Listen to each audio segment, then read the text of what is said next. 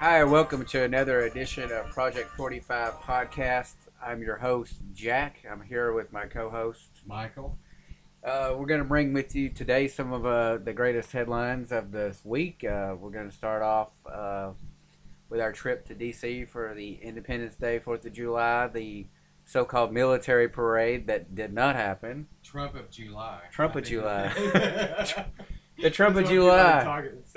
Yeah, so for all the, the triggered liberals that were up in arms about the the celebration of the birth of this country, uh, we were there live to experience it firsthand.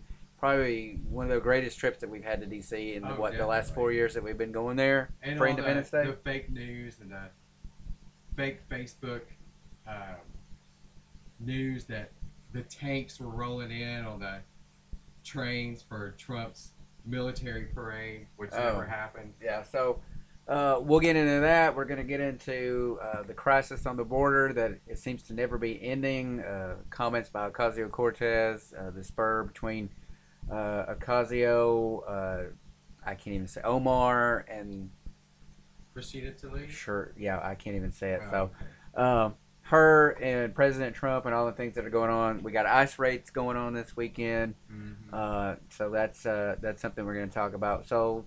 Uh, which should have been going on for a long time. should have been going on for a long time. Um, so our trip to DC, uh, Fourth of July, uh, the birth of this nation. Trump promised a spectacular fireworks display. I think he delivered on that. Definitely. delivered. Uh, like I said, we've been going for what the last four years Since years. 2017. Yeah. Uh, so since 2017, we've been going to the fireworks display uh, there in DC, and by far this is probably the greatest uh, show that they had. It was almost panoramic. It was. I would. Breathtaking. Panoramic. Yeah. um, mainstream media is probably going to sit there and tell you nobody showed up. The protests were, you know, outnumbered the people. But I've never seen, uh, since the inauguration, I've probably not seen an outpouring of Trump supporters descending upon D.C. as I did um, with the Independence Day. I mean, we met a lot of interesting people, um, a, a diverse crowd. We hung Very out diverse. yeah, actually a very diverse crowd. I would say so. Uh, I had the privilege of being there for the inauguration. Um, I would say that the crowd has grown more diverse. I, th- I think, which is a, a strong indicator of where we're headed into the 2020 election. I agree. Um, but uh, like I said, the fireworks were were spectacular. Uh, you know, Trump gave a, a, a wonderful address. Uh, the military flyover. If that w- didn't make you feel, you know, patriotic or you know, great to be an American, I don't know what what can. I'll just say this: the uh, stealth bomber looks like a spaceship, and everybody that that reports to seeing a triangle spaceship, they've seen a stealth bomber. I'm convinced. So, Michael, let's we never went to the moon, and the stealth bomber is the spaceship. we've never went to the moon, and the stuff. There you have it. Breaking news by Michael. We've never been to the moon, and if you've seen a spaceship, it's the It's the stealth, stealth bomber. Um, so, but yeah, we met some uh, uh, a very diverse group of people. We had the privilege of hanging out with some of our favorites, Suzanne Monk. Suzanne Bunn. Uh, she's one of our favorites up there. Trump talk? Yeah, Trump Talk Live. Be able to uh, Live, take yeah. that, check that out on Facebook. Uh, Suzanne Monk, M O N K. That's how you spell her last name. Uh, super nice lady. Always a pleasure to see her when we're there In the know VIP. in the know VIP. If you need to, if you need to get in the face of liberalism in Washington D.C., Suzanne knows how to do it, and Yeah. and she knows she does it with a with a with a uh, With extra pa- with class style. and style and an extra packet of salt to rub in your wound in her back pocket. Um, so we, we got to hang out with her. Uh, we got to go to the freedom, uh, the demand free speech rally, which was interesting. Uh, so I mean, we met people from a lot of people from California. A lot of people. A lot of people from California. Uh, they were upset with the thing, the way things are going in, in California. Uh, San Francisco's become a shithole It is a shithole. uh, figuratively, figuratively and literally. You said earlier when we were, when we were talking. Uh, now you can poop on the side of the streets of San Francisco, and apparently it's it's okay. You can now set up residence on a sidewalk in Austin, Texas, and it's okay. It's all right. Uh, you know, nobody learned anything from Los Angeles and the miles and miles of homelessness that are going out there. So we got to talk to a lot of people. Uh, from California that came out to see Trump and uh, the Trump of July. Uh, we met a lot of people at, at Harry's. was always a great place Oh, to go hang out in. DC. At Harry's it was a, it was a blast. Thank you to DC's Finance for protecting uh, the D- Demand Free Speech Rally.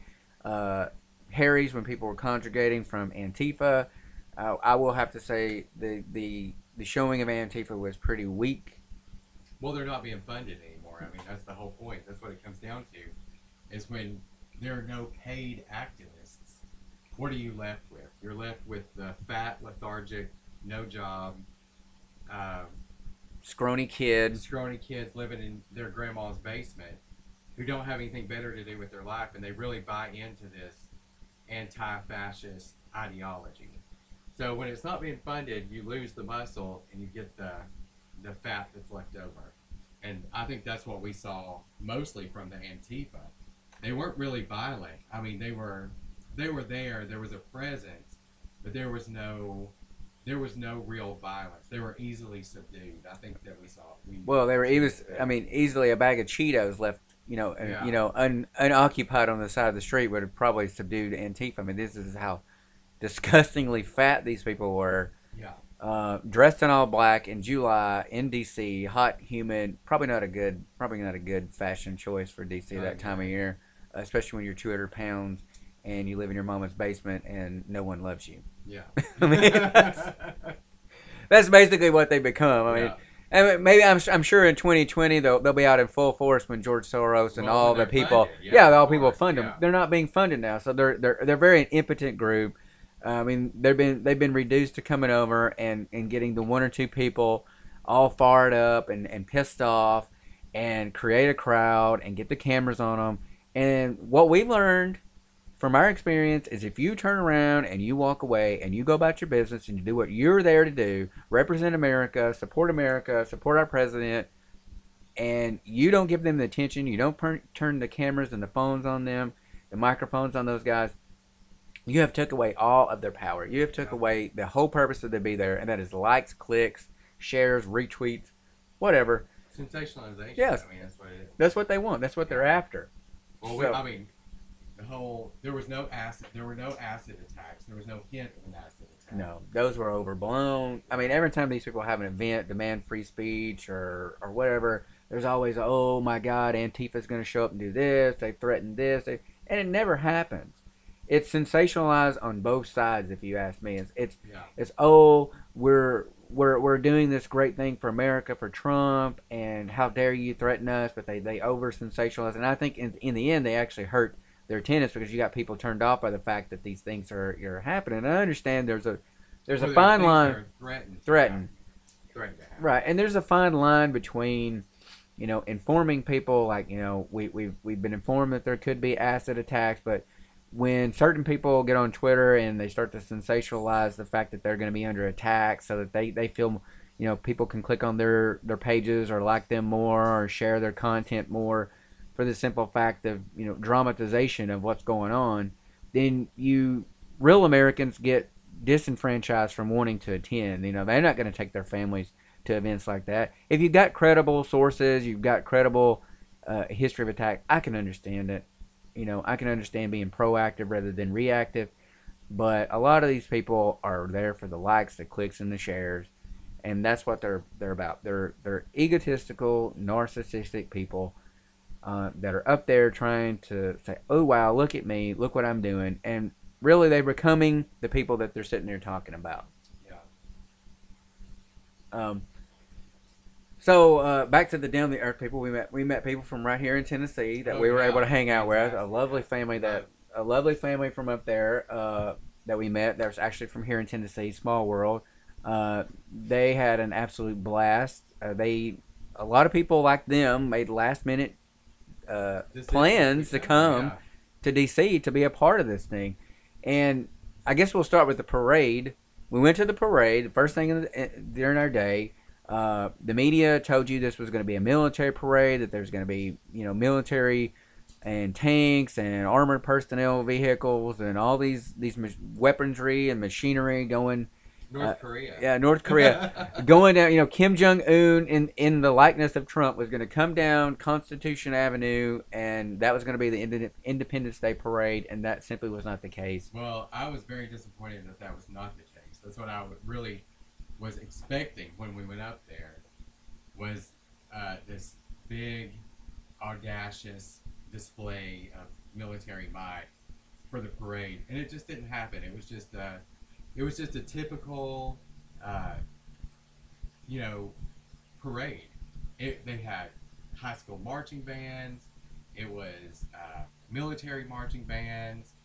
There were, you know, floats and uh, flag carriers and nations were represented, which I thought was fantastic because you know, even though we're we're going to talk about immigration later, but the real truth about America is that this is a cliche from the left, you know, and they love to throw this out here, but I'll throw this out here with some realistic background, is that they love to say that we are a nation of immigrants. And you know, that is true.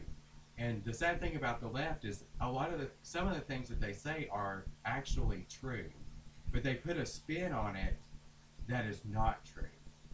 Um, we are a nation of immigrants. Everybody that's here, uh, minus the Native Americans, sorry, um, Pocahontas, Pocahontas, you're not a Native American. FYI, not a Native American. DNA proved you were not a Native American. One one million two twenty four. Yeah. So sorry. it, doesn't, it doesn't matter that your grandma walked by. Pocahontas, she is not. no, she is not Pocahontas.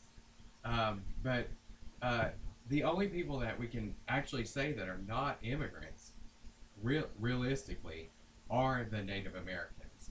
But everybody else here, you know, we can do our background history. We're German, we're English, we're Irish, we're uh, African descent, we're uh, Caribbean islands, South American, Portuguese, Spanish. Uh, you name it. We've immigrated. People have immigrated from all over the world to the United States. So, in actuality, what the left claims that the United States is a uh, nation of immigrants is actually true. Um, and I was glad to see that there were representation from nations. You know, Korea was represented. Right. China was represented. Um, uh, other Asian countries that I can't uh, identify honestly. Um, Sikh religion, which is a minority religion in India. Um, Hindu uh, Indians were represented in the parade, which I think that's all great and wonderful because we are, in actuality, um, you know, you, I think about that just like uh, there would be a Scottish bagpipe brigade or whatever in a parade. It's very, it's the same thing as that. We are a nation of immigrants because people have immigrated from all over the world to the United States because it is the greatest nation on the face of the earth. There's no other nation with the freedom that we have here. And there's a reason that all of these people from all over the world want to be here. And that is because we are the greatest. And all of these people who said that America is never great, has never been great, or to make America great again, you have to have been great to begin with. Um, I think you put your foot in your mouth when you say that, and then you turn around and talk about we should open the borders. Well, why are all these people wanting to come here if America's not great? Well, Right. there's, there obviously is a great opportunity in America for all these people to have wanted to come here. So I think it was a, I think it was a nod to the diversity of America to uh, have these different nations represented in our Independence Day parade because we are um, a nation made up of immigrants from England, Ireland, Scotland, um, all over Europe, Eastern Europe, Jewish, European Jews, Middle Eastern, uh, Persians, everything. We are the we are a nation and I think we should celebrate that on our Independence Day because the immigrants actually initiated Independence Day. Mhm. George Washington was an immigrant. Right. He immigrated from Europe to the United States. All of our quote unquote founding fathers were immigrants. And these are the great men that initiated uh, our independence. So to celebrate the fact that we are a nation of immigrants, we are a nation of transplants, is a great and wonderful thing, and it makes me feel patriotic. You know, I get every time we go, every time I've gone to DC on the Fourth of July, I get emotional because I'm so proud to be an American. I'm so thankful because I've traveled to other parts of the world and I and experiencing that living here in America on a day-to-day basis no matter how hard it is or how silly things get in our government I'm still proud to be an American because there's no greater nation than the United States of America. That's true. Uh, you you talked about us, you know, the left's um, argument that we've you know we've never been great. Uh, America's never been a great country or whatever, and, and you know I have to I have to disagree with that as well because in what other country could those people have the right to say and do what they're doing? The right to be active in their government, the right to change and pursue laws, uh, ideologies in this country. What other country do you have that absolute right to go do those things? Yes, America's great. I'm not going to say that America's perfect because we're not perfect then. We're not No perfect none. No nation, no nation is perfect. We we talked about how nations, the conquering of nations, is a part of of history throughout, history. worldwide. World history. It's not just So. You can't just take America and, and, Demonize and America. demonize America because you have to demonize the whole world because the whole world was about conquering uh, societies and cultures and people, you know, different people. But America, since its birth, has afforded people the right to stand up, say what they want to say, do what they want to do, and change and fight government. And you can't take these same arguments that these people are applying today and go to any other Middle Eastern country, South American country, No. and apply that same principle, and you're not going to have those same rights. So to No. sit here and say America's not a great country, then I, I say take the president's advice and go back to wherever you should be from, or wherever you think you want to implement that culture from, and go try that crap over there. And you tell me how it goes for you. Go down to Mexico and try to change it. Go down there to Mexico and try to challenge the drug cartels. Guatemala. Go to Guatemala. Go to the to Middle Honduras. East. Go to the Middle East and try to fight for women's rights over there, for equality, equal pay. And you tell me how that works out for you. America is the greatest country in in the world.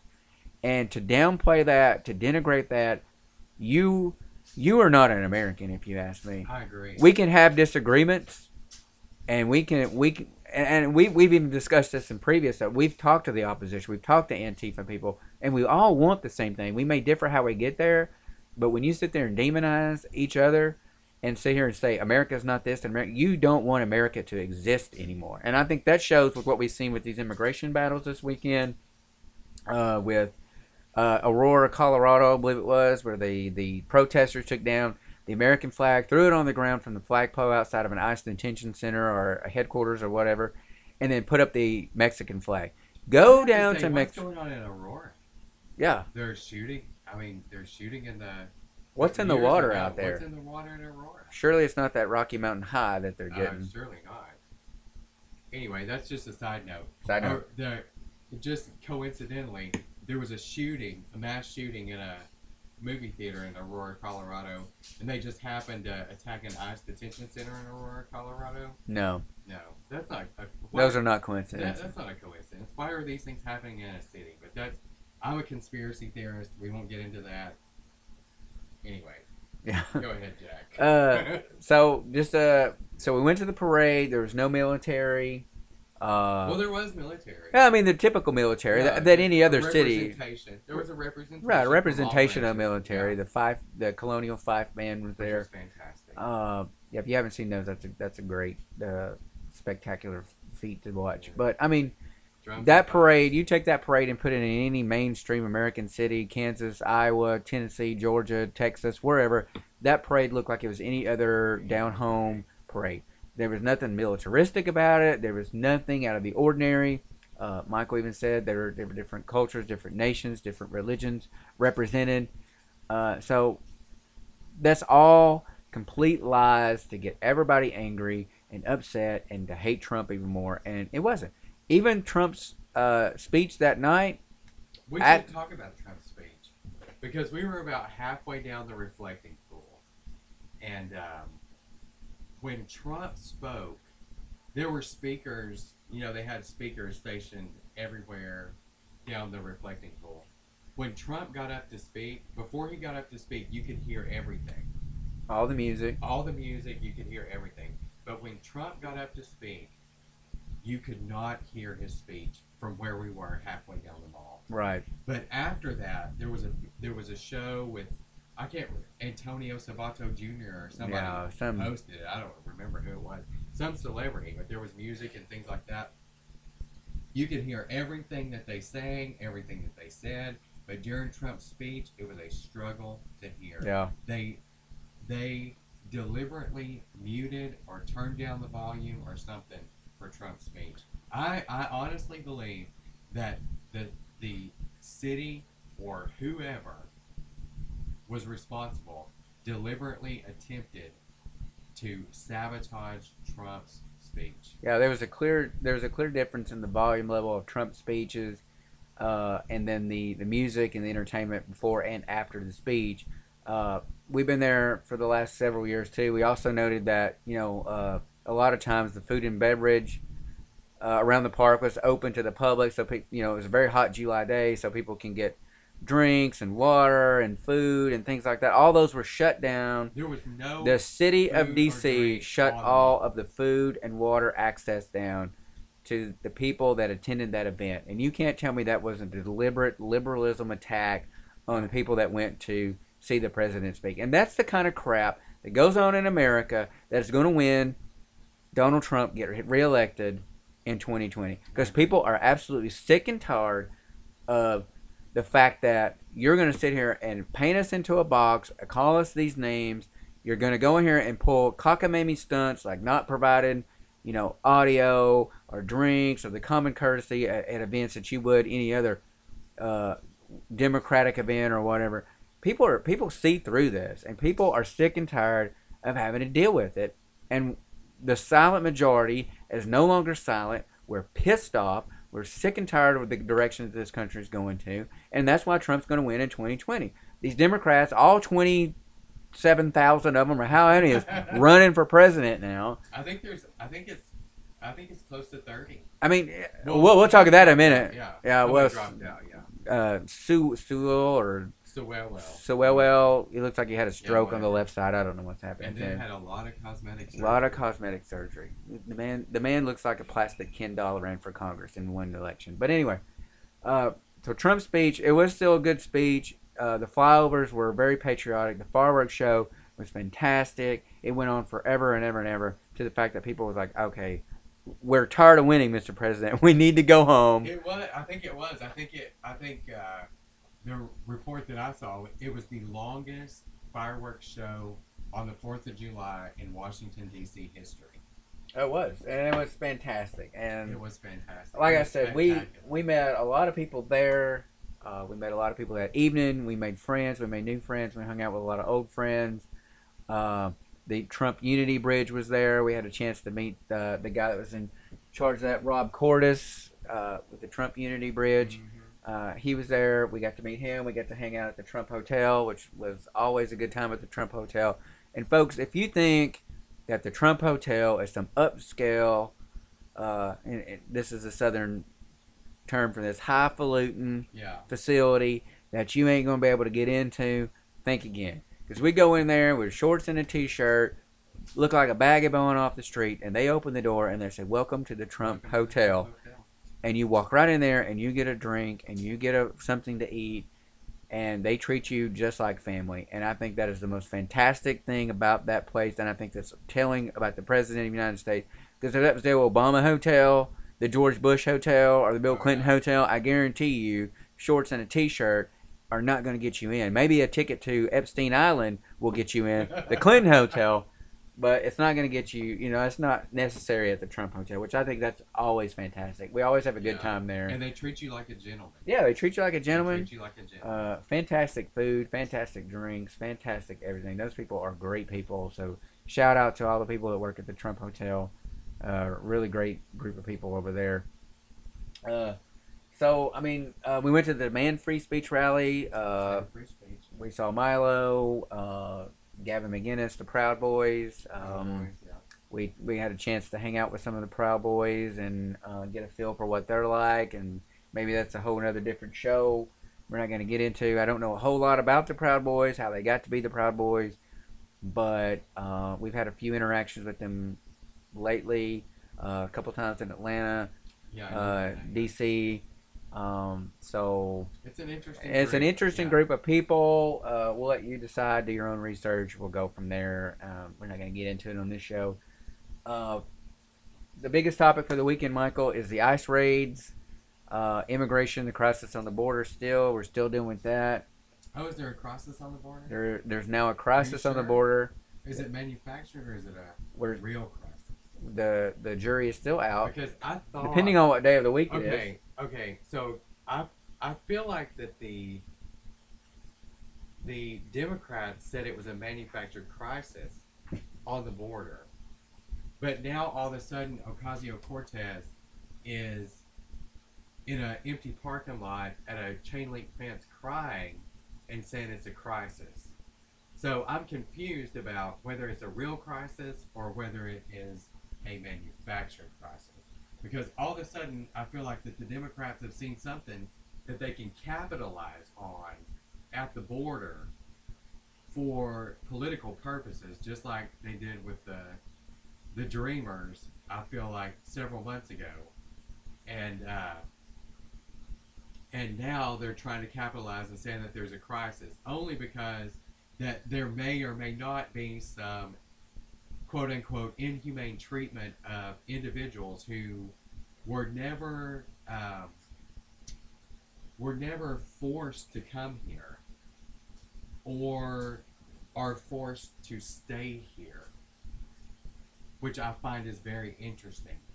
Um, I saw a meme the other day that I feel like is very telling of the situation on the border. It says, the meme said that individuals who are being detained at the border uh, facilities are not being forced or imprisoned there. They have the freedom to go back where they came from at any time. But of course, we're being told that they're asylum seekers and they want asylum and blah, blah, blah. And now it's a crisis because it's overcrowded because we've let caravans of thousands and thousands of people cross the border uh, unhindered, and now the detention facilities are overcrowded. And of course, if anybody knows, you know, I've been involved in law enforcement in one aspect, and Jack has been involved in law enforcement in a completely other aspect. But when you're in a county jail or a, a uh, prison, those people are being held there against their will. They're being held there because they're they cannot leave. But the people who are being held or detained at the border are there of their own free will. It was their own free will that brought them thousands of miles from Central America to the United States, very well knowing that when they got here that they were going to be detained. They weren't going to just be let loose into the United States, which has been our policy for years and years and years. That uh, if you come here, you're you're detained and then you're turned loose into the United States to await a court date.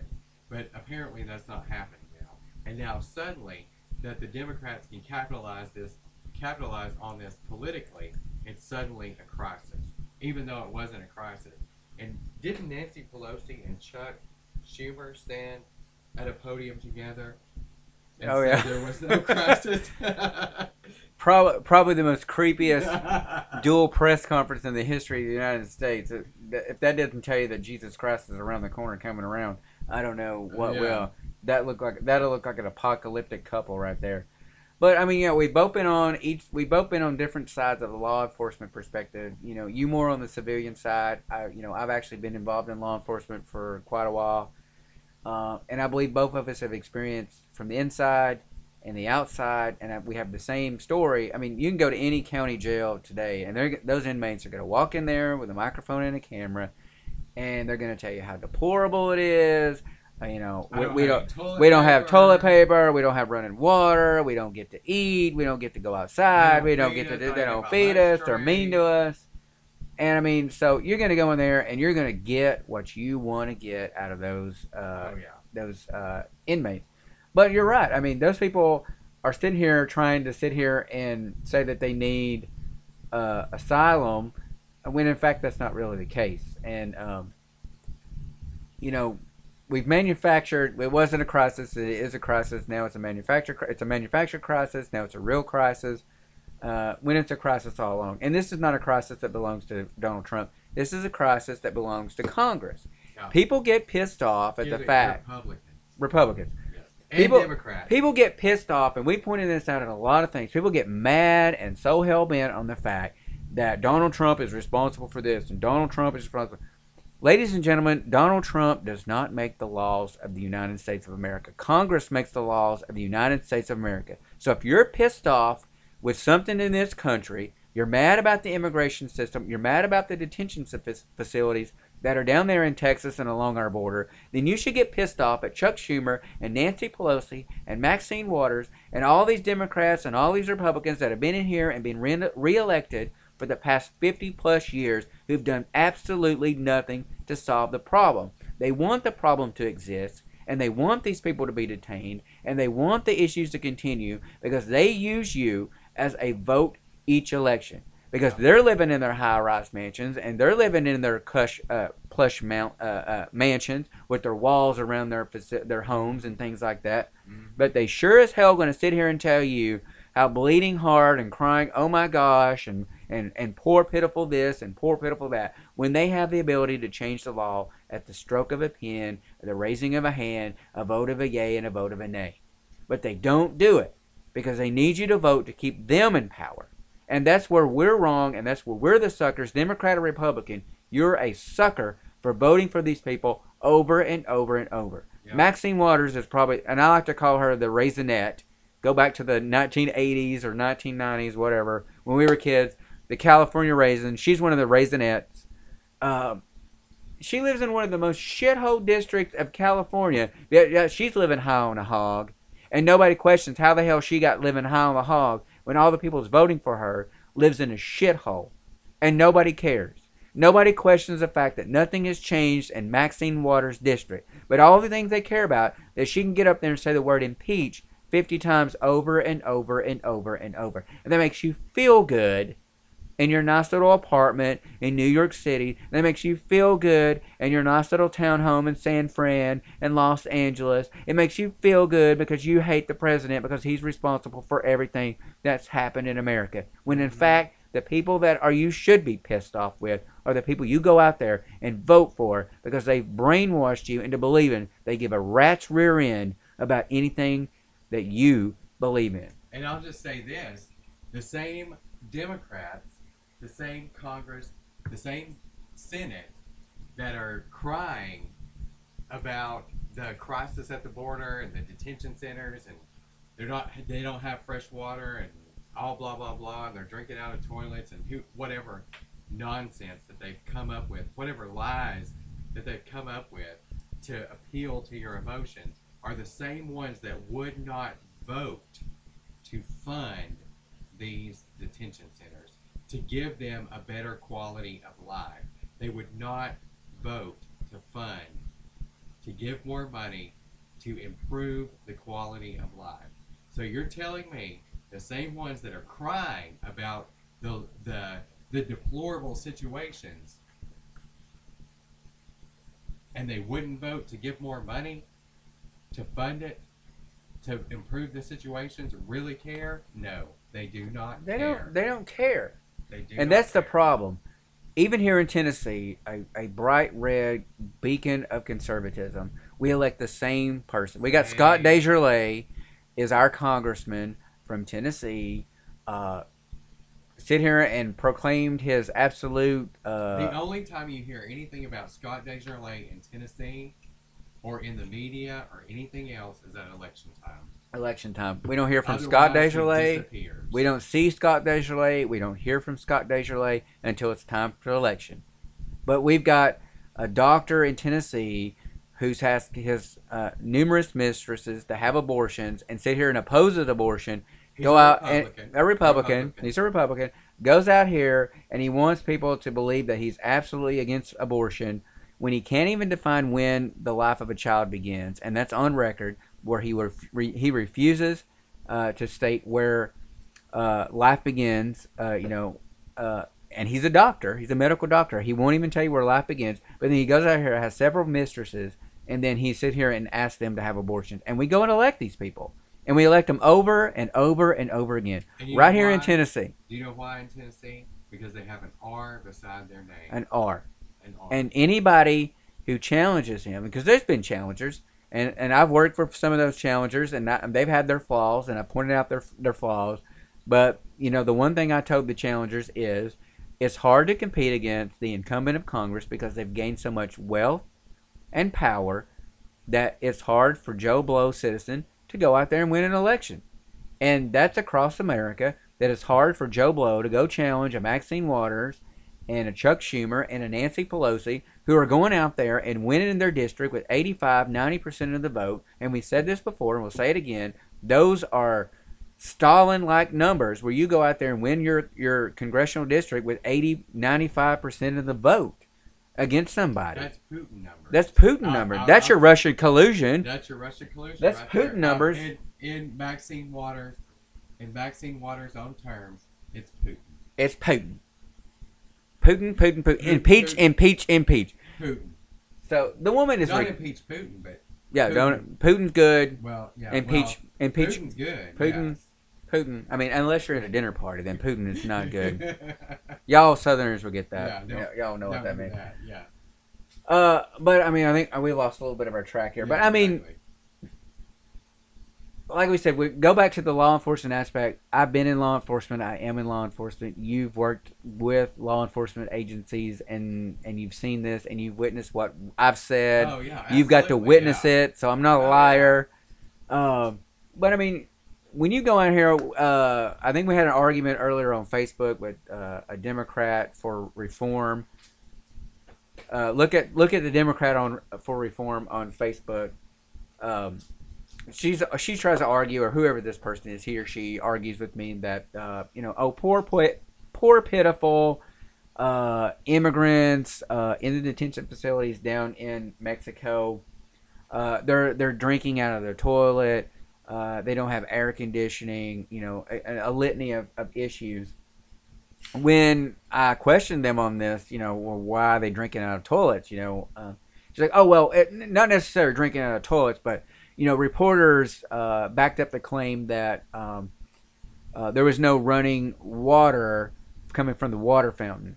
I said, okay, well, well, what running water not coming from the from the water fountain and being forced, the keyword is forced to drink out of the toilet are two different things. So you're not you're not really substantiating your claim that these people were forced. Keyword is forced to drink out of the toilet, I and they're not forced to drink out of the toilet. And I'm pretty sure that none of those caravans, that I'm sure I'm sure none of those migrants came here in an air conditioned caravan. Yeah. And Did you say she said something about air conditioning? Oh yeah, they didn't have air conditioning. Like Okay. I grew up with no air conditioning in the So south. I. I also did too. in the south where the humidity is like a thousand percent we grew up with no air conditioning me and michael both no air conditioning and this is something you just deal with You we do we go out here all the time we work outside uh, you work outside a lot in the yard Yeah. uh, you know if you're a southerner you know what i'm talking about i work outside of my job with with a lot of added equipment on top of me 90% it's 90% humidity. It's 95 degrees outside. It feels like 105.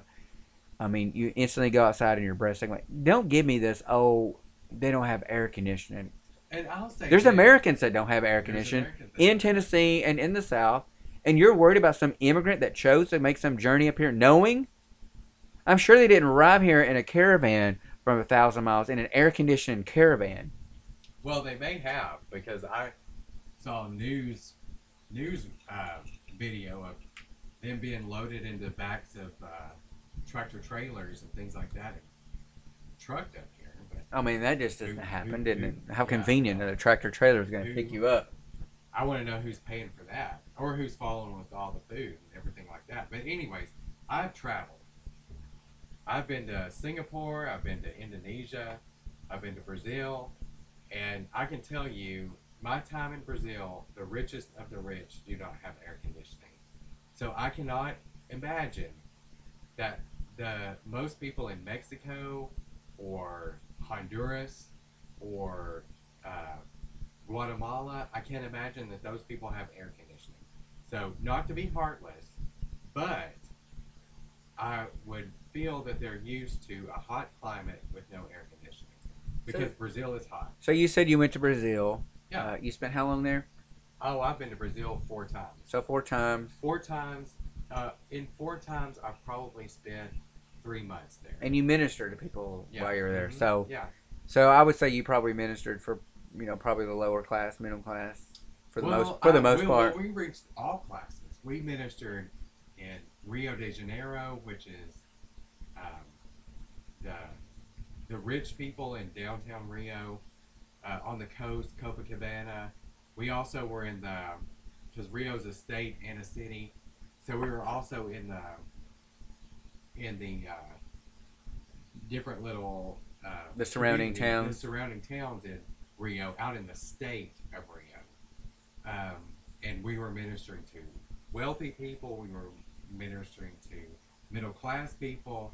We were also ministering to people who lived in, you know, tin and wood shacks that you had to walk over a, a two by four plank over a sewage ditch to get to their house. I mean, you know, these people, even the wealthiest of the wealthy, the middle class, even the ones who lived in high rise apartments uh, near downtown Rio, did not have air conditioning.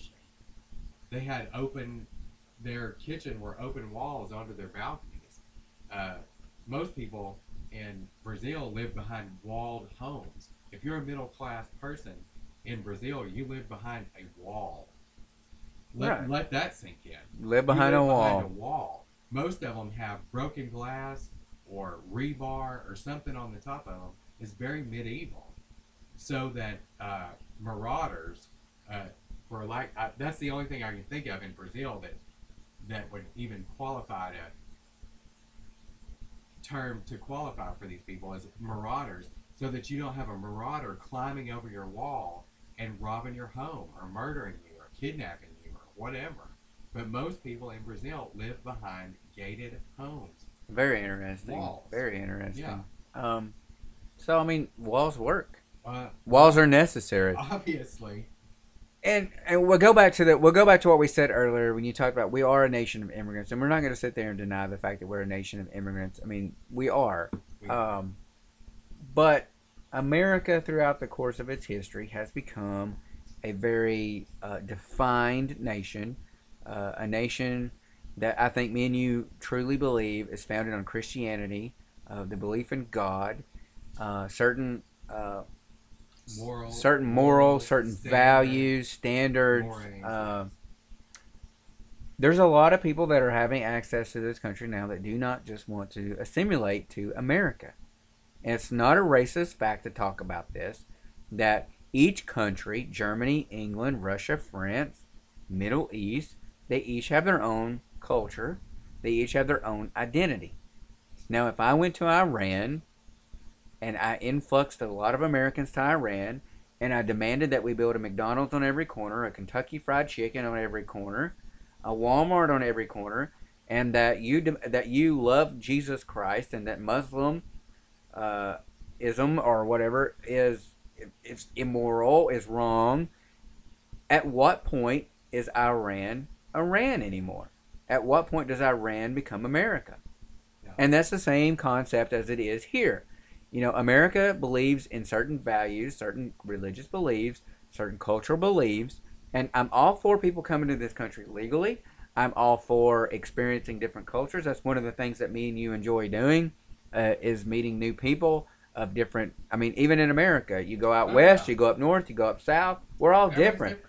You know, sweet tea, you can't find sweet tea Yeah. up north, and Uh, God help us all. North of Kentucky, you will not find sweet tea, and may Yeah. you all burn in a slow, deep hell for not having sweet tea in the north. You better order iced tea too. You better get They iced tea. iced They're not going to bring it. But anyway, even in America, we have our own cultures in America, different parts of America.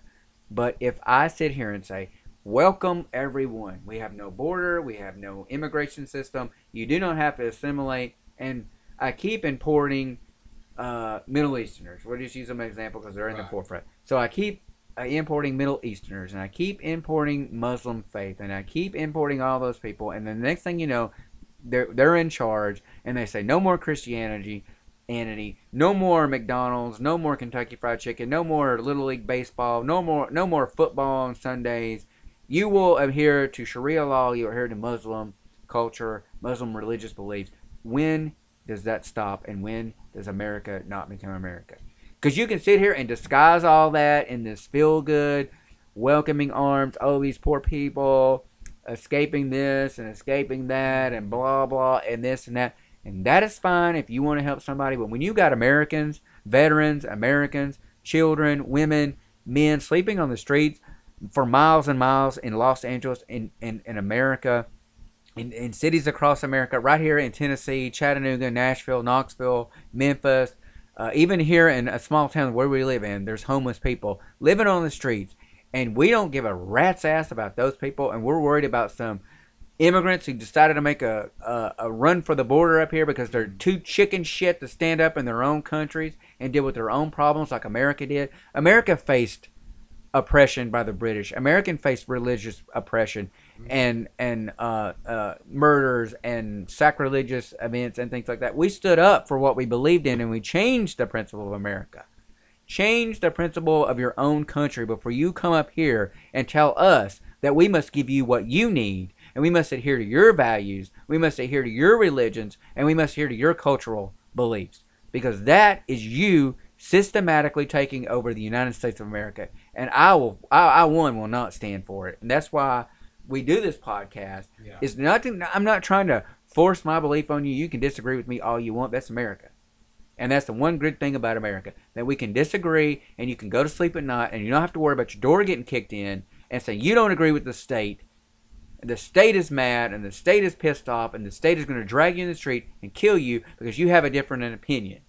But what we are trying to occur is to think differently. You don't open your front door every day and let anybody come off the street and live in your house. You don't do it. And if you do do it, call us and let us know how the hell that went for you when you're living and you let some stranger live in your street, come in your house unabated and do whatever the hell they want to do. And you tell me how nice and, and comfortable you sleep at night because it don't happen.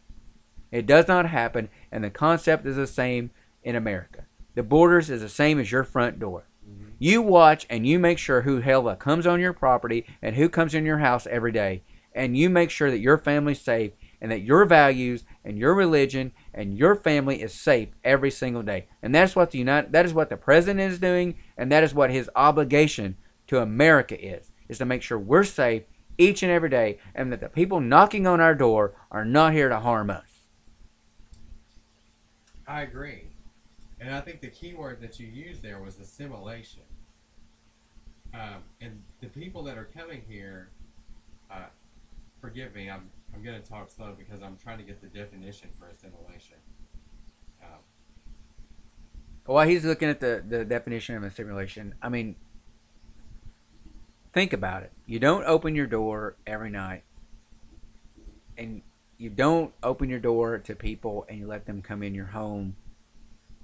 You, you don't you don't let your neighbor come over and live in your house and say I'm going to work my nine to five job in the factory or in the mill or at the retail shop or McDonald's. I'm not going to go work that nine to five job. I'm going to make whatever wage you're making 10 11 12 dollars an hour and i'm say, hey you come live in my house i'm going to work the same job with the same hours and i'm going to feed your face too you can use my water you can use my electricity you can eat my food and everything's going to be fine and then you let the next person come in and the next person come in and the next person come in and you and your husband are working the same job making the same pay working the same hours trying to make ends meet and all of a sudden you've got 20 people living in your house using your getting water using your water, using your health care, using eating your food, using your resources off your income. And you tell me how long you last.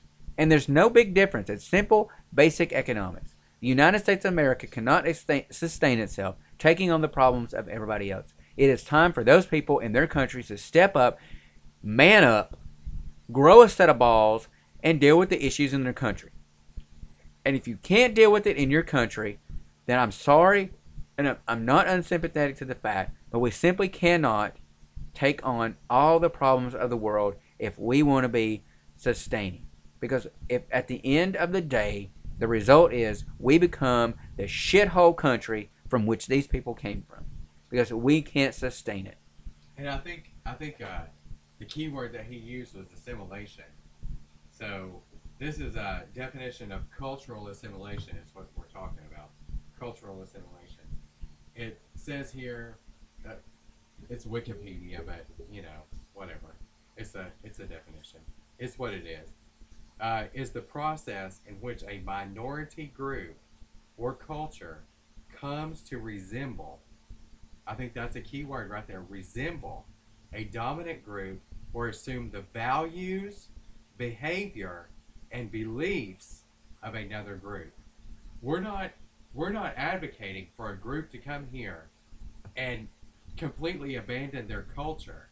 But you have to at some point, and especially Islam and other cultures, uh, Central America, uh, and other cultures, they don't want to come here and assimilate or culturally assimilate, which they take on the beliefs, the values, and the ideals of this nation. They want to come here and systematically change this nation to look like where they came from. But where they came from was so horrible that they had to flee as a refugee and they had to seek asylum. So let that sink in. You're fleeing a country where you're afraid for your life, but you want to come here and make this country exactly the same as the one you came from. Does that make sense at all? Zero cent. Zero sense. Zero cent. So for the Omars and the Rashida Tlaib. Yeah, God, I'm never gonna be able to say her You'll name. never be able to say. Um, That's why you for those two, that's why I have him. That's why he's my co-host because he can say that and I can't. For Omar and They do not. they do not love for- America. No, they do not. They do not love America. For, for I, I try to be as as nice and gentle as I can, but I will not be nice and I will not be gentle about Islam. Because Muslims do not want to assimilate. They do not want to come here for a better life. The goal of Islam is to conquer. The goal of Islam is to come to America and make America an Islamic nation. And they will conquer it from the inside out.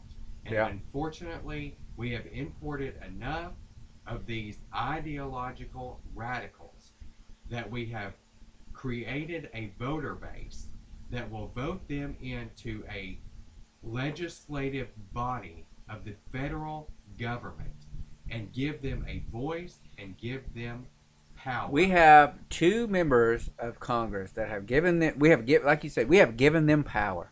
We have given two women power in Congress and, a voice. that- that's even an. That's even a.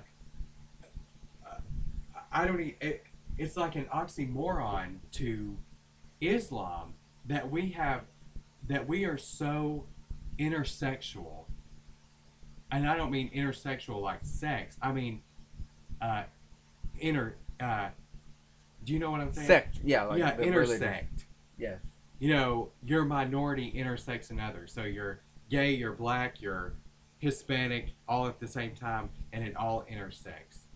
So we have we have given they have power that they would not have in their home countries because FYI they're females and females have no right in Islam. But in Islam, if that's what it takes, the intersection of their uh, femininity, their female, and their minority that they have brown skin, and the intersection of their minority that they're a Muslim, that that's what it takes to get them elected, and that's what it takes to implement Islamic ideology on a federal level, they will do it. yeah. And we've we've given these women a platform. Uh, I've traveled to Detroit to the area where Omar uh, is from. Uh, you know, we're down here. Everything's in English, but I mean, if it wasn't, if it, if there if there was going to be a secondary language, it would be Spanish. But up there, uh, I was telling Michael that you know there's street signs to the trains that are written in Arabic. There's you will drive through certain parts of Thank you, Canada Obama for importing thousands and thousands of Islamic. uh, because Obama hates America. yeah, he hates Obama America. hated America. Obama is a Muslim. He hates America, Hates and he's still out there undermining America as we speak.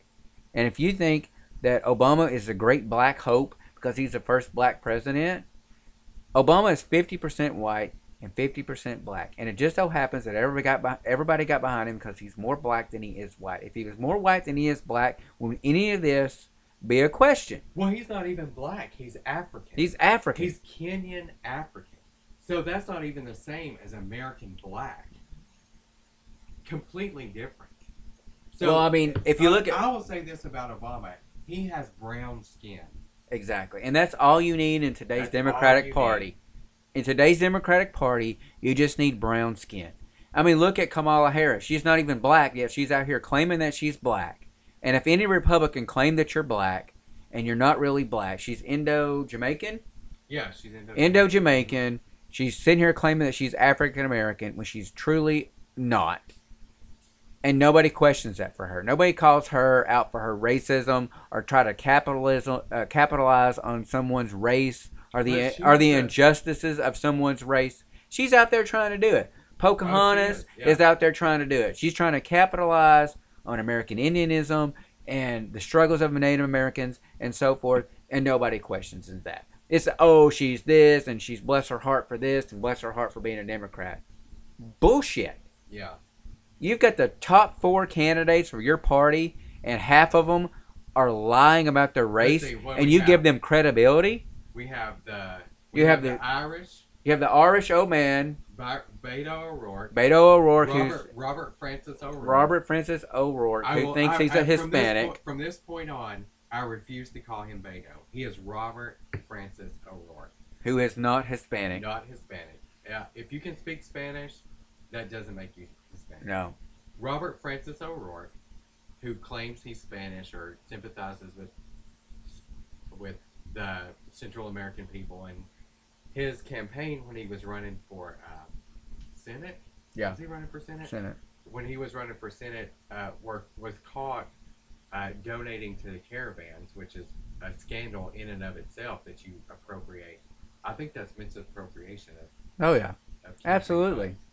Um, so he misappropriated funds. Then we have whiter than white, high cheekbones Pocahontas um, saying that she's American Indian. Then we have uh, I was the little girl on the bus. Um, Kamala Harris, Harris. who's not black, who's not black, saying that she's black. but hey, her skin is close enough. Well, yeah. I mean, So why not brown. capitalize she's on it? brown, yeah. I, if I was black and somebody was sitting here trying to, to capitalize on the struggles that the black people have went through through the 50s and the 60s and the civil rights era, and you you're not black, I would be literally pissed off. yeah.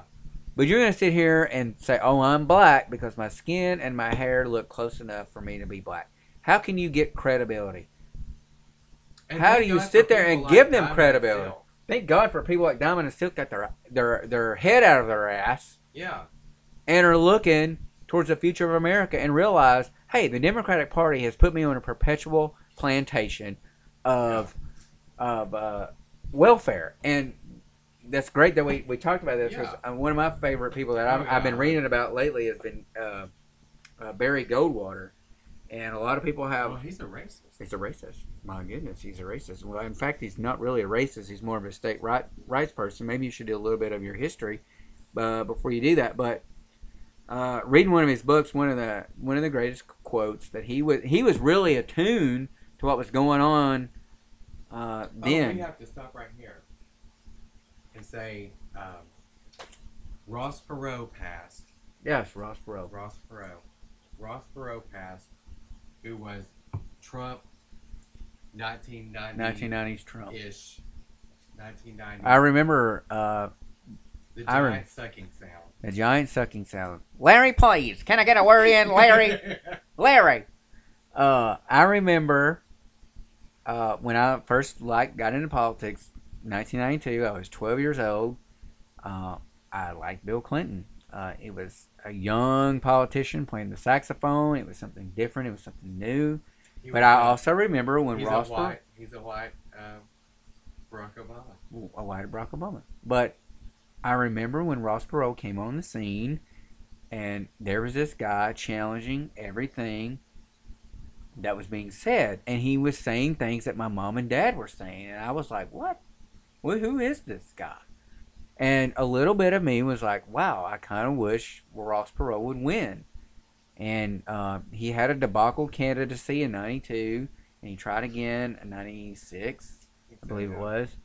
Uh, not so not not as successful in '96 uh, as he was, but he was in my time the first uh, Trump of his time, and you know prayers go out to his family, and uh, a big thanks to what he did in politics in in, in those days. But you know, I want to read something from uh, a book I'm reading on uh, Barry Goldwater, uh, who is not a racist, but a staunch conservative, a true conservative, uh, a man that really had some forethought to what's going on today in America, uh, even though back in the 1950s and 1960s, he said for the past 25 years, uh, the apostles of, of the welfare state, some Republican, some Democrat, have been transferring transforming the stern old gentleman with the top hat, the cutaway coat, the red, white, and blue trousers, with the symbol of dignity and freedom and justice for all men, into a national wet nurse,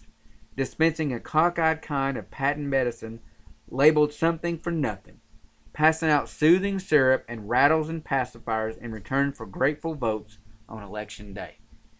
And that is exactly where we're at right now. That's where we. When you have people like Nancy Pelosi and Chuck Schumer in the 90s on record, on film, talking about how immigration is wrong and immigrants are the downfall of the country and so on and so on and so on.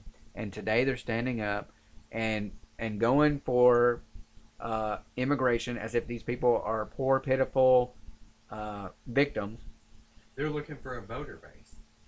They're looking for a voter base. And I mean, go back and we've said for time and time before, go back and look at um, what Trump has said throughout his year. You can find Trump on many, many uh, videos with Oprah, many interviews uh, on news networks, and the man is saying the same exact thing he was saying in the 80s and the 90s. He's saying that today.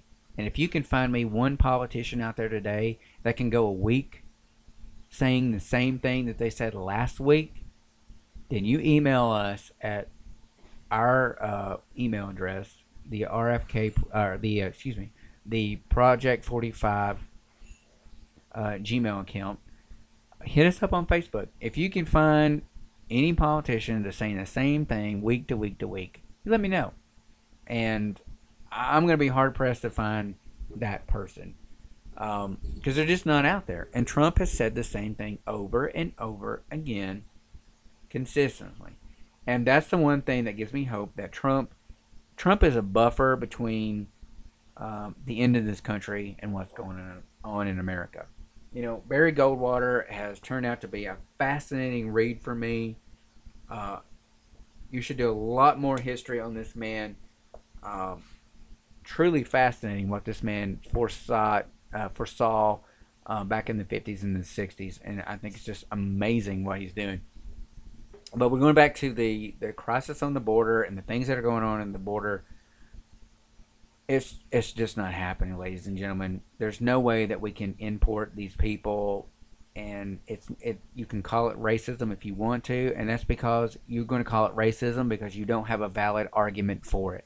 So the, your only argument is to call people names and try to make them feel bad and make them feel vulnerable about themselves. And it's not going to work for me. It's not going to work for Michael. It's not going to work for the people that are fans of Project 45. You can cry all you want to outside of parking lots of fake uh, detention centers and cages. Uh, you can argue With perfect makeup. with perfect makeup in a white suit that you shouldn't wear uh, in the summertime. For ladies and gentlemen, you should not wear white. As your Congress lady, do not wear white. White is a very racist color. white is a very racist color. Um, but don't go to the d- detention facilities and put on a show because you're trying to get votes. Ocasio Cortez harped on the fact that she was a nobody from the Bronx who was a bartender, and now she's wearing multi-million dollar. I don't want to say multi-million dollars, probably a far fetched, but thousands suits that are worth thousands of dollars, living in in, in apartments in Washington D.C. that neither me, Michael, or you can afford.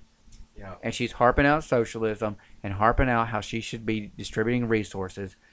Somebody has got to distribute resources in a socialist country. Exactly. And those people are the people that are in power. And those people that are in power are going to make sure that they have the right amount of resources to sustain their power. And the resources that are left over, if any, will be distributed amongst me and you. And the look on Michael's face, he's swimming at the mouth. He's got a little bit more on it. Well, that's like, I mean, if that's like you think about uh, nationalized health care or single payer health care, you're going to give your money to the government to pay for your health care. So you give your money to the government, and then the government decides what they're going to give back to you. The government decides what they're going to, what you're going to give to them, and then they decide what they're going to give back to you. And that's all fine and great. If you have a cold or you have the flu, and they give you a flu shot, or you go to the clinic and you just need a simple pill or something like that.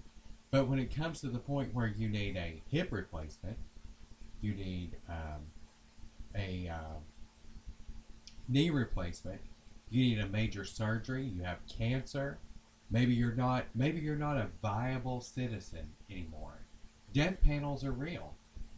Death panels uh, to determine your viability as a citizen or your longevity as a citizen.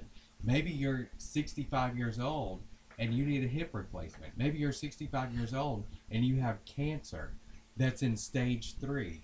Maybe the government determines that you're not worth chemotherapy or any type of treatment. So guess what? You don't get it. You know what you get? To die. You get to die. You have no choice. You get to die. That's what single hair, single payer healthcare system really comes down to. You get to die. You have the government deciding what health care you get. They make it sound all fantastic and wonderful, like you're on a candy mountain with a unicorn and you're going to get all this free stuff from the government, which nothing is free, but the government is really going to decide what health care you get. You're not going to get free anything. You're going to pay for it in the long term. You're going to pay for it on a daily basis. And they're going to determine what care you get. Not you, they will. And that's true. I mean, I I was talking to uh, you before about going to Canada, and um, you know, a, a pack of band aids in Canada is nearly ten dollars, and Nyquil is nearly twenty two dollars. So if you think some, if you think thing is free, think again. Nothing's free. Because I don't wake up at any day in my life and go out into the public and somebody says, "Hey, here's you a breakfast sandwich. Here's your lunch. Here's your dinner. Here's your gas. Here's your electric bill. It's free." And even if somebody said, "Hey, this sandwich is free," it's not free. Because Somebody paid for that sandwich. Mhm. If I stand in line and I say I'm paying for the guy's sandwich behind me, he thinks he's getting a free sandwich, but I worked for that sandwich and it came out of my pocket. And that extra five dollars on that lunch sandwich came out of my pocket. It came away from my family, came away from my rent, came away from my gas money. So if you want to work and you want to give the United States government 70% plus of your tax money, then you sign up and you go ahead. Oh, but they're But gonna I- tax the rich. they're gonna the tax- rich is gonna pay. It doesn't stop at the rich. And that's where they, they tell you that. They because are the rich. That's what They are the rich. They are the rich. Ocasio Cortez has become the rich. And Nobody goes to Congress and lives on $30,000 a year like no. most Americans do. They never go to Congress and say, I'm going to live on $30,000 a year, and the rest of this money, I'm going to give it to everybody else. That's bullshit. Yep. And they haven't gave it to anybody. Ocasio Cortez is not giving the rest of her money to anybody else but her own pocket. Your own pocket. So if you think these people are going to sit there and take that extra income and turn around and give you free health care and everything's going to be fine and dandy and we're all going to be shitting rainbows out of our ass, you got another thing coming. It's not happening. It's not happening. Not happening. It's not happening. So my question is you, do you want to sit here and fight for liberty and fight for your justice? Because the government can't even pave a pothole outside your street, but you want them to have something as complex as national health care. And we've argued it before. The VA system is the first closest thing that the It's United. States has to socialized medicine, and it's an absolute disaster. Yeah. And you want to give the government more power. And again, going back to Barry Goldwater, and I'm going to paraphrase it, but a government that is big enough to give you everything that you need is also a government that is big enough to take away everything that you have. So if you want to give Uncle Sam absolute control of everything, then Uncle Sam has absolute power to take it away from you without your say so. Yep. And that's not America. That's not America. That is not The founding fathers of this United States never once envisioned socialism. So when you sit here and you tell me that Omar and Ocasio and Rashida Tlaib. is all about America, and they all love America. We should make up fake names for them. yeah. I don't even want to say their real names because then that gives them publicity, and that's what it's all about. You have to want. I have. I would give them. I would say Larry Moe and Curly, but I want. I don't want to. Oh, yeah, I don't want to. good. no, I don't want to de- degrade the Three Stooges because they have more intelligence than those two. Well, what were the names of the the uh, Dumb, dumb, dumber. I don't know. The three amigos. Before my time. What about the three musketeers? Do you I would. I like. I like Three Musketeers, and I hate to put that crap. stigma on the Three Musketeer bar. Our kudos to the Three Musketeer bars. Uh, not a sponsor, but yummy. Oh.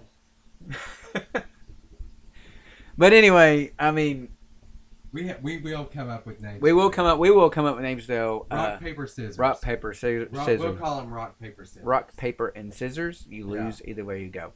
Uh, hit us up on our Facebook page, the Project Forty Five, on Facebook or at Twitter at the Project underscore Forty Five, and let us know what we should call the three amigos of Congress, or the three anti-Americans of Congress. Anti-American. Yeah. Um, speaking of which, the ICE agency we were talking about earlier in Aurora, Colorado. I'm going to try to wrap this thing up here soon. Took down the American flag outside the ICE detention or headquarters facility in that area, and they put up the Mexican flag instead of the American flag, throwing the American flag onto the ground. Uh, and I mean, I'm gonna I'm gonna argue this point whatsoever that you have the right to your freedom of speech. But when you take the American flag down from a flagpole and you put up a country that is a shithole like a Mexico, then you, as an individual, take your happy rear end back to over to Mexico or over to Mexico and try that shit over there, and you tell me how that works out for you. Yeah. Do not come to this country where people have died for the freedom of that flag, for that flag to fly high, and you disrespect it in a manner of such that you're going to put up some shithole country like Mexico in its place. You take your happy liberal ass and you park it back over across the southern border and you stay there. And you let me know how it goes for you when your family's raped, pillaged, and murdered because you don't want to deal heroin or cocaine across the United States border. But do not disrespect people that get up every day and put on a, a, a uniform of this nation, put on a, a police uniform or or any uniform that served this country for that flag, for you have a freedom, and you put up some shithole flag like Mexico in its place. Get the hell out of this country, and you get the hell out of it quick. Yeah, I'll tell you a story about Brazil that I experienced when I was in Brazil.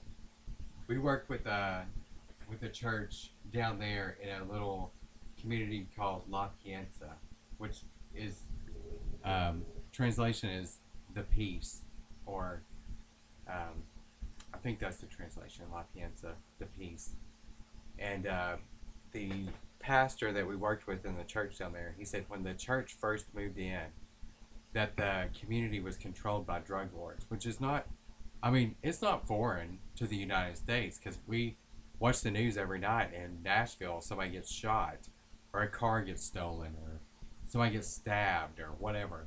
But he said when they first moved in down there in this community in La Pienza, that uh, he went to the church one morning and there was a dead body on the steps of the church. And the drug cartels who controlled the community had murdered the person and dumped it on the steps of the church. And uh, he said he went on a crusade to fundamentally change that community. And at the point that we had come down there, he had fundamentally changed the community for the better. And I just leave you with that that that that is the type of places that these people want to hoist the flag to say this country, Mexico or Guatemala or whatever, they want to hoist the flag in America and say this country has conquered America. No, I disagree. America is the greatest nation on the face of the earth. And the majority of communities in America don't experience this type of violence or the control of a drug cartel. And I'll tell you, I'll say this the majority of, of areas in the United States that experience this kind of control of drug cartels and gangs and blah blah blah are black projects where the gangs run the streets and it's generational poverty and they all get a check from the government every single month Exactly. And I talked to a social worker, excuse me, a social worker from back home about this topic. Um, and she said that, you know, she spoke with, with clients before and they've said that, you know, why should I go get a job? You know, uh, welfare's worked for my parents and the parents before her and they made it. So why should I go out and get a job? That welfare is good enough for me. You know, and and my parents, when we grew up, and I know yours, we've talked, Oh, yeah, are, are, we're very similar. Uh, but you know, I remember a time that my dad was out of work. Um, he had a neck injury. He served in the military. He had a neck injury in the military. He was out of work. And my mom didn't work. She was a stay-at-home mom. And so my dad was the source of income. He was out of work for months. We didn't know how we were going to make it. We tried to sign up sign up for food stamps. Um, you know, the, the amount of money that we were going to get was not even worth my parents. Back then, you had to go down to the to the food stamp office and pick up the food stamp check Oh yeah, and the actual books. the actual books yeah. of stamps. And she's like, "This isn't this isn't isn't even worth me trying to get a ride to go downtown to get these picked up."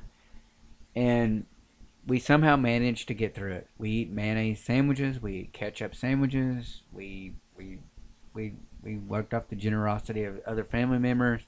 Um, I remember the sheriff's office brought us Christmas one time. You know, this is a guy. My dad was a guy that served his country. Uh, couldn't get any assistance back in the day. This is you know early '90s. Uh, we still struggle to this day with his benefits for the VA related to uh, the injury that he had back in the day. But my family made it. My daddy never gave up. He never chose to be a victim. He worked through his injury. He worked through his pain. He still works today. I think he passed that on to me. I think your parents passed that on to you. Definitely, yeah. I am very grateful that each one of us have a, a set of parents that instilled in us the value of work, the value of patriotism, the value of service to our community. Uh, me and you have have become uh, friends. We become uh, we've bonded over these years. We both have different. Uh, we have similar ways in which we've grown up, but we've also um, Have a different perspective. we have a different perspective on the way we can. Yeah. And I think you have a more you have a religious perspective. Yeah. And I have a more service perspective. Uh, with my dad being in the military, um, I, I almost joined the military, and he. I remember my dad sat me down one day and he said, "Son," he said, "the military uh, is this, this, and this, and it's done this for me, and it's done, it's not done that for me." And he's like, "I want you to do a different path." But I knew from my daddy and my admiration for him that I needed to serve my community or my country, and I chose law enforcement. Um, you you have a different path. Uh, our paths crossways and later on in life, and uh, you you came down a path that I did not expect you to come across, and that was a religious uh, path that you have uh, turned on to me and made me realize and I'm thankful for that. I'm grateful for that, and um, I think those two perspectives work well together, and they have really helped e- help each one of us understand a different perspective. And I thank God every day that we have a set of parents that allowed us to go through our trials and tribulations and Yeah. get back to the point that where we're at today. Uh, I've met your parents; they're they're wonderful people. Uh, they're very much like my parents. Uh, they were very disciplined. You know, I, I, I can tell you many stories where I got a, an, an ass whooping, Yeah. and that's what's wrong with America today. Children don't get an ass whooping, and I can't wait the day I get a child so I can whoop his ass, because I'm going to whoop his ass. Because kids need an ass whooping every now and then. They really do. I'm gonna tell you, I could I could talk back to my parents. I could do whatever I wanted to do, and if they was like, "Oh, you're gonna get grounded," or you're gonna, I'm like, whatever. Yeah. But when you gave me an ass whooping, I straightened up and I listened and I learned. And I'll deal with kids today, and I deal with this generation that's coming up today, and it's a generation that I'm sorry if we put the future of America in these people's hands, we are doomed, doomed, doomed. So thank God that me and Michael both came from a set of parents that instilled a set of values, principles, uh, religion in, in each one of our aspects. Michael uh, has really turned me on to the religious aspect. To that, we had we had our moments of debate. Yeah. Uh, but you know, uh, I've had things that happen in my life that I've come to the terms that the fact that you know, how can I not be a believer in Jesus Christ uh, if these things have happened to me? And I'm a person of facts, and they think these facts have been presented to me. So how can I be a non-believer? And I'm appreciative of that, and I'm think I thank God every day that uh, we've been able to meet each other, and our friendship has come to where it's at today. Um, but America is in a desperate, state right now, Yeah. and it's going to take people like me and Michael and you and everybody that listens to this podcast to get out there and not be afraid to voice your opinion and stand up to the forces of evil because there are forces of evil amongst us. And Do not be afraid to be an American. Not be afraid. Do not be afraid to be an American. Do not be afraid to offend people. Do not be afraid to tell the truth. You can. And that's that's the word. That's Jesus is the truth. Jesus said, I am the way, the truth, and the life. And no one comes to the Father except through me. And that the the major force against the lies is the truth. So if you can stand up as an American, be an American, be stalwart, and be the truth, you will defeat the lie. That's true. Um. Wow, that's very powerful. I mean, a lot of people have, you know, we're we're in a time right now. The 2020 election's coming up. We're going to ramp up these podcasts. We're hopefully going to go Facebook Live. Yeah. Uh, we're going to do some Twitter Live. So we hope that people will, you know, will build an audience. We're going to try to, to report on some of these events that are going to take place because 2020 is really going to be a struggle uh, for the very soul of this country. Um, Donald Trump's election in 2016 uh, is a buffer. We we both said Yeah. that we think that it, it, it is a buffer for the for the battle of the soul of this country. right Go ahead. Go ahead. My worry is not 2020 because it's lock, stock, and barrel Donald Trump. If he does not get elected, I'll be shocked. My concern is 2024. I'm I'm concerned for 2024.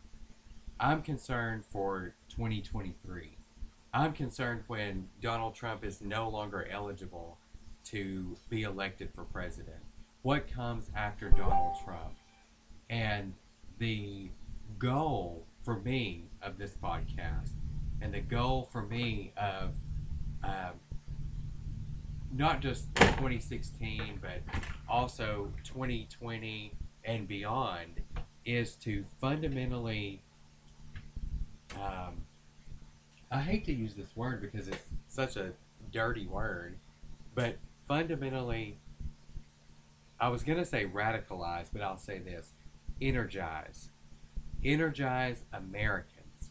Real, true, red blooded, patriotic Americans to get out, have a voice, and vote. Not just get out, have a voice, and vote, but get out, have a voice, vote, and be be a force in your community. Run for office. Campaign. Campaign for the next Republican or campaign for the next conservative uh, candidate that comes up in 2024. Because when Donald Trump leaves office, that is when the real battle begins. That is when the real battle for America begins. We think we're in a battle now, but we're not. I mean, we have free speech rallies and there's Antifa and we go for the 4th of July and there's military flyovers and blah, blah, blah. And Trump, this is what I say about Trump. Trump may be a liar and all of these other things that people accuse him of, but I can say this Trump is a patriotic American and he loves America. And we have to be energized in 2024, not just 2020, by 2024, energized to find another patriotic American to take his place. And if this movement doesn't continue, we are going to socialism. Yeah, I agree. Um, Michael's right. I mean the the battle is beyond Trump in 2020. Um, I don't want get I don't want people to get complacent in 2020 and say we're going to win this thing No, and not get out and vote. We not. we You have to get out. be you have to be active. You have to be energized now. Not only now, but you have to have foresight. right. You can't just rest on your laurels and say, And I don't think "Oh, that's we, we we we won in 2016 and it's a sure thing in 2020." No, you have to get out. You right. We have to get out in the same force and the same number with the same passion that we got out in in 2016. And, the I don't I don't is still there. the passion is And still that's there. That's the crazy thing. That's a crazy because thing. we we have been to Trump rallies. We were there on the mall when over a million people were there on the Fourth of July. The passion for what Trump stands for and broadcasts is there. There is no other sitting American president that draws a crowd Nothing. that Donald Trump draws, and that is hopeful for 2020. But you've got to keep that momentum going. You've got to get those people to get in line and get out to vote just as much as you did in 2016 as in 2020. But the real battle lies what happens after Trump. Beyond- We've got to get Trump reelected, and then we've got to get organized for what happens after that. Because the, the logical, historical answer is that Mike Pence will run for president in 2024. And I'm going to here to tell you the first, first and foremost, I am no Mike Pence fan. Mike Pence is the establishment. Lyndon Mike- B. Johnson. Mike, he is the Lyndon B. Johnson of our time. Mike Pence, in no way, I think, encompasses everything that Trump stands for. If you elected Mike Pence today, Mike Pence would probably undo 95% to 99% of what Trump has already done because he is the establishment. We've got to look beyond and we got to find those candidates that those Trumpian candidates for after Trump. But we got to secure 2020 so that we can prepare ourselves for what happens beyond. Um, I think that covers pretty much what we, Pretty we wanted much, to yeah. talk about today. We're planning some more podcasts in the future. Uh, once we get our act together, we're going to try to do some Facebook Lives, maybe some um, Periscopes or Twitter uh, lives to try to engage a little bit more audience because we want you to be involved in the show. We don't do, we don't just want it to be us talking. Uh, we also would like to in the future to maybe get some opposing viewpoints to to Skype in or talk to us or whatever. But we can't do that unless people follow us, and you got to follow us on Twitter. Uh, that's at the or the if you're Southern T H E. Uh, the project underscore 45 that's on twitter and we're also on facebook at the project 45 uh, be sure to like us on there. Be sure to share our page. Uh, get your friends to like our page. Get us a following together so that we can present our message uh, across america. And as like i said once we get followers once we start growing once we establish this thing uh, our goal is to get people uh, to interact with the program so it's not just a one-sided opinion. We love to talk to people with different opinions. We love to get people to call in uh, with different viewpoints. We'll have you call in and things like that. We got a lot of plans for this show. Uh, you know this is just our third or fourth podcast so we're we're learning we're growing uh, we're playing with technology uh, but we have a lot of fun doing this. Um, i think a, a thing that we've decided that we want to really add uh, to the end of this show is not just a prayer for our nation, but just a prayer in general. Um, so I'm going to ask Michael if he'll lead the nation in just a prayer for you know the country, our president, and us moving forward. In in, in each uh, conclusion of our podcast, uh, we will continue this tradition of just having a prayer uh, in general for whoever it may need, or just for the nation. So Michael, if you will. All right. Well, I pray in the name of Jesus. So get ready. So, Father God, right now in the name of Jesus, we come to you boldly. And we thank you that we have the right in that name and by the blood of Jesus to come into your presence. And we just pray for this great nation. We pray for this great nation that was born on the blood of men and women who fought for freedom and who aspired for freedom. They not only aspired for their own freedom, but they aspired for the freedom of those who would come after them. They even bore a document in their names with the blood of men in the 18th century as they fought for the independence of this nation. That they said all men are created equal. And we believe that today, that in the name of Jesus and in the document, it is said that all men are created equal. And we pray for that today the equality of all men. And we pray for the freedom of this nation. We pray for the freedom of our government. We pray that the Congress and the Senate and the White House and the judiciary, we pray for it right now in the name of Jesus, that it would remain as the forefathers and the founding fathers had aspired for it to be. That we would remain the United States of America. That we would not be the open borders that the left wants us to be. That we would not be the socialist country that the left, or the Republicans for that matter, wants us to be. But we would be one nation under God, indivisible.